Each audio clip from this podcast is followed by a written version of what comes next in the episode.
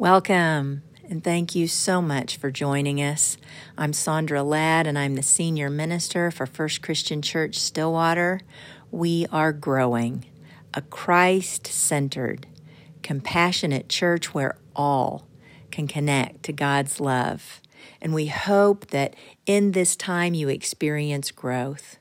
We pray that this time will help you focus and center on Christ, and that in this time you will sense care and compassion.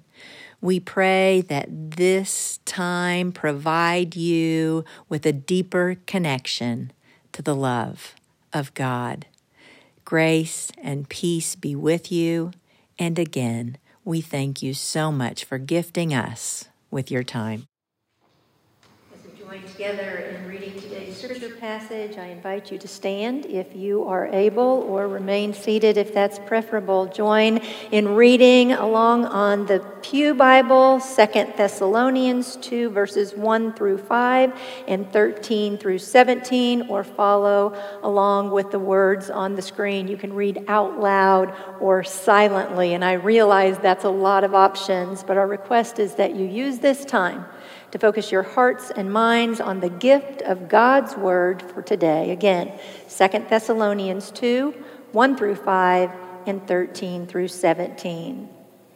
As to the coming of our Lord Jesus Christ and our being gathered together to him, we beg you, brothers and sisters, not to be quickly shaken in mind or alarmed, either by spirit or by word or by letter, as though from us, to the effect that the day of the Lord is already here.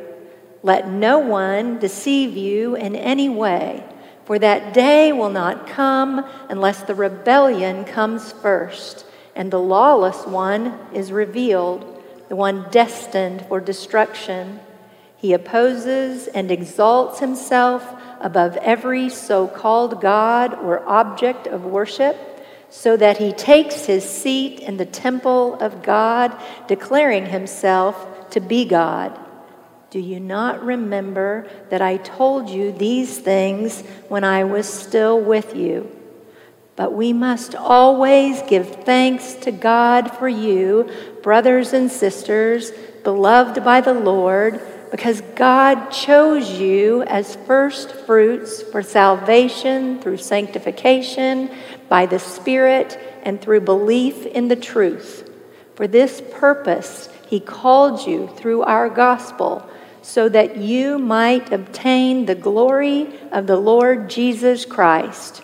So then, brothers and sisters, stand firm and hold fast to the traditions that you were taught by us, either by word of mouth or by letter. Now may our Lord Jesus Christ Himself and God our Father, who loved us through grace, gave us eternal comfort and good hope, comfort your hearts and strengthen them in every good work and word.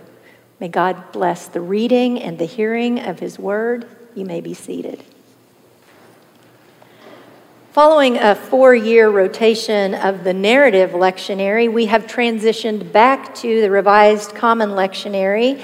The RCL uses four passages an Old Testament passage, a psalm, a gospel passage, and a New Testament passage. Those passages are chosen because of their common thread or message, giving us a better picture of the whole story of God, written by a diverse group of inspired authors relevant throughout all time. The gospel passage for today is from Luke chapter 20, verses 27 through 38. In it, Jesus is confronted by the Sadducees, a very wealthy political group of powerful leaders who used religion as their platform and often challenged the teachings of Jesus. They were the skeptical religious, leaning more on the power of the law for salvation than on the teachings of this man who claimed to be God. The main point is summed up very well, I believe, in a quote from working preacher from a working preacher commentary by Kyle Brooks, who said this: What won't be resurrected are petty squabbles and theological quandaries of our times. They are relegated to the realm of dead things. Resurrection does not come without death, but it leaves dead things in its wake. It does not fret over dead husbands and wives. On the contrary, it rejoices that the dead can die no more. May the God of the living continually draw our attention to this life beyond the limits of our imaginations. Jesus' message to the Sadducees that day was You question and doubt because your minds cannot comprehend anything beyond life here and now. But the eternal life that I offer is not bound by your limited imaginations. The Old Testament passages from Job chapter 19, verses 23 through 27, containing the passage of that well known song, I know my Redeemer lives, and that in the end he will stand upon the earth. After my skin has been destroyed, then in my flesh I will see God, who shall be on my side. Psalm 17, 1 through 9 imagines a time of reconciliation and unification of all people and calls us all to be people of prayer, faithfully lifting up those who are, who are separated from God by their actions in hopes that they too will be guided into complete understanding of the grace and mercy of God. And our focus today, 2 Thessalonians 2, 1 through 5 and 3 through 13 through 17 commonality is eschatology, or the part of the theology that concerns death and judgment, the final destiny of the soul and humankind. It's as complicated to say as it is to understand. Before we begin our study of today's passage, let's pause for a word of prayer. God of creation, these important passages are difficult to understand, they're confusing. But I don't believe that they're written to be troubling. On the contrary, I believe that they're written to bring hope.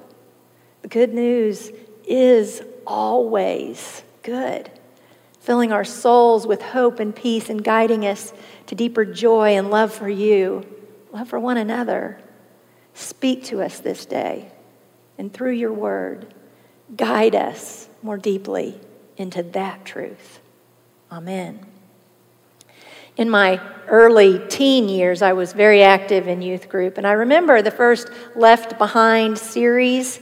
We watched it in youth group, and I remember at the conclusion of that series trying really hard to be excited about the second coming of Jesus, but in honest conversation with the other girls in the group, we were more hopeful that it wouldn't happen until we had had a chance to live this life just a little bit longer. We wanted to be married and to have kids and begin careers and experience life here and now. We were sure that heaven was going to be this great place um, and that it was going to be wonderful, but it was just way more appealing after we had lived rich, full lives on planet Earth. It didn't seem like really good news to me that Jesus was going to come in an instant and that everybody was just going to be swept away if they were saved. And all others were going to be left behind and given a second chance only if they endured the suffering of tribulation. Some of you may remember the lyrics to that theme song Two men walking up a hill, one disappears and one left standing still. I wish they'd all been ready.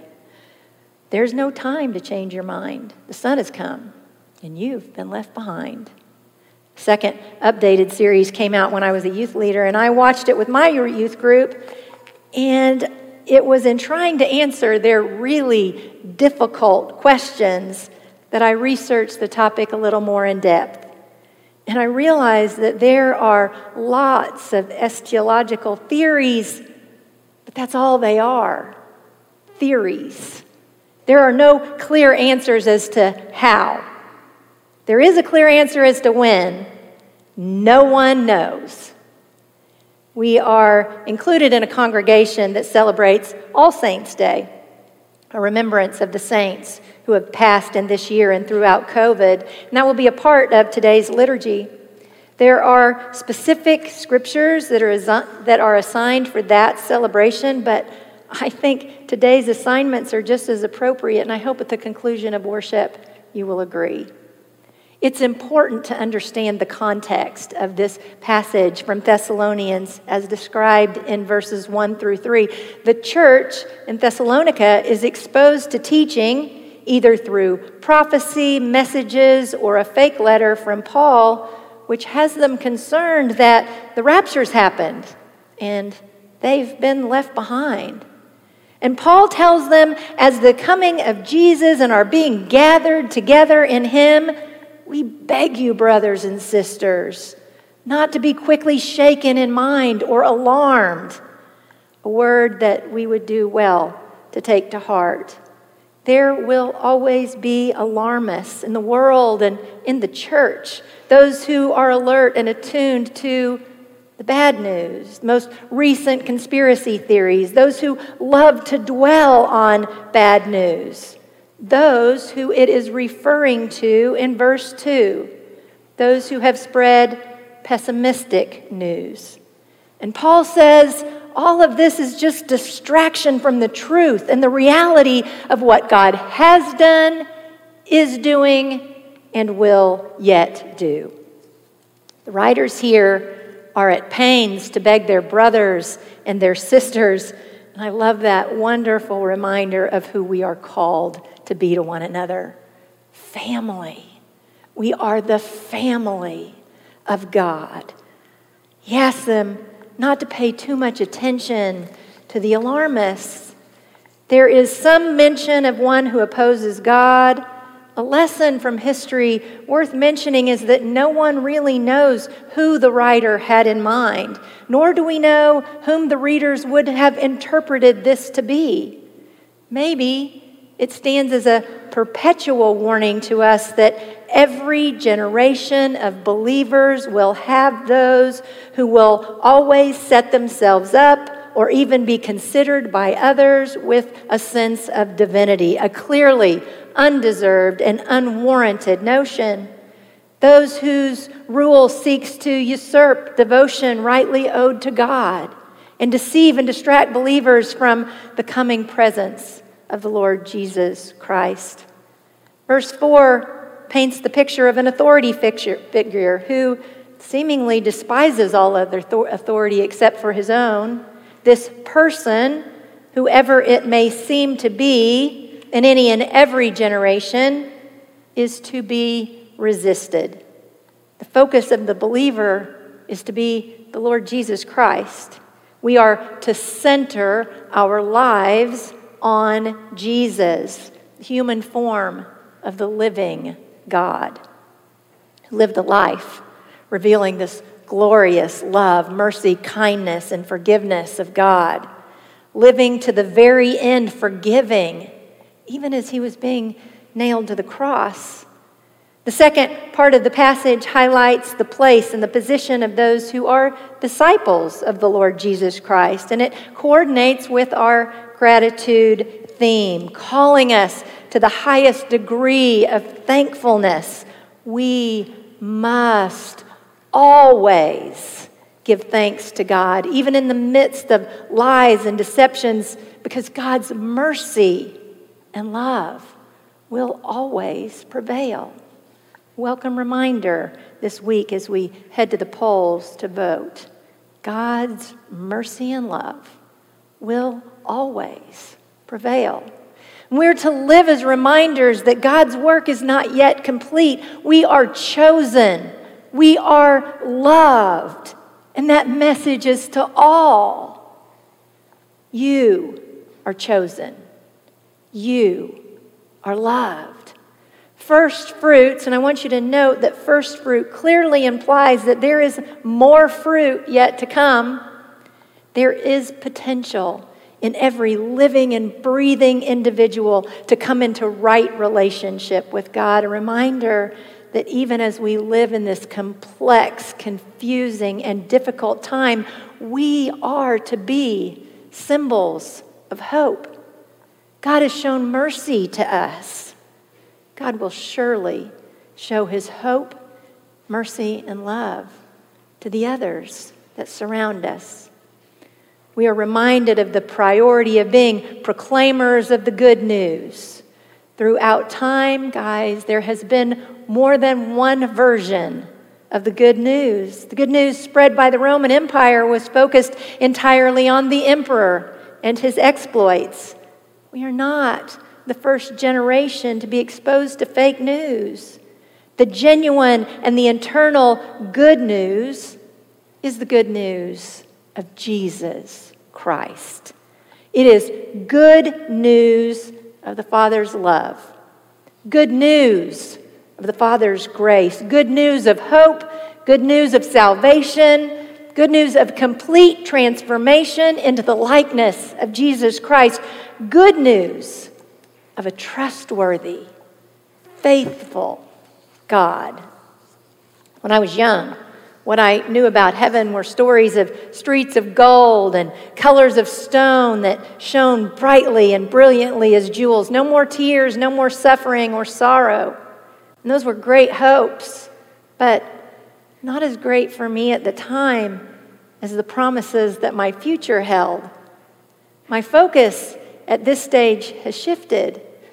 I now stand on the promises of being reunited with the saints who have gone before me. Eternity not separated by death, but reunited eternally with all of those that I know and love. I look forward someday to seeing Paul, the disciples, Fanny Crosby, Helen Keller, my grandparents, my in laws, Burl Carrier, Steve Harris, Claudia Thomas, Elizabeth Rogers, Jesus. Death no longer scares me.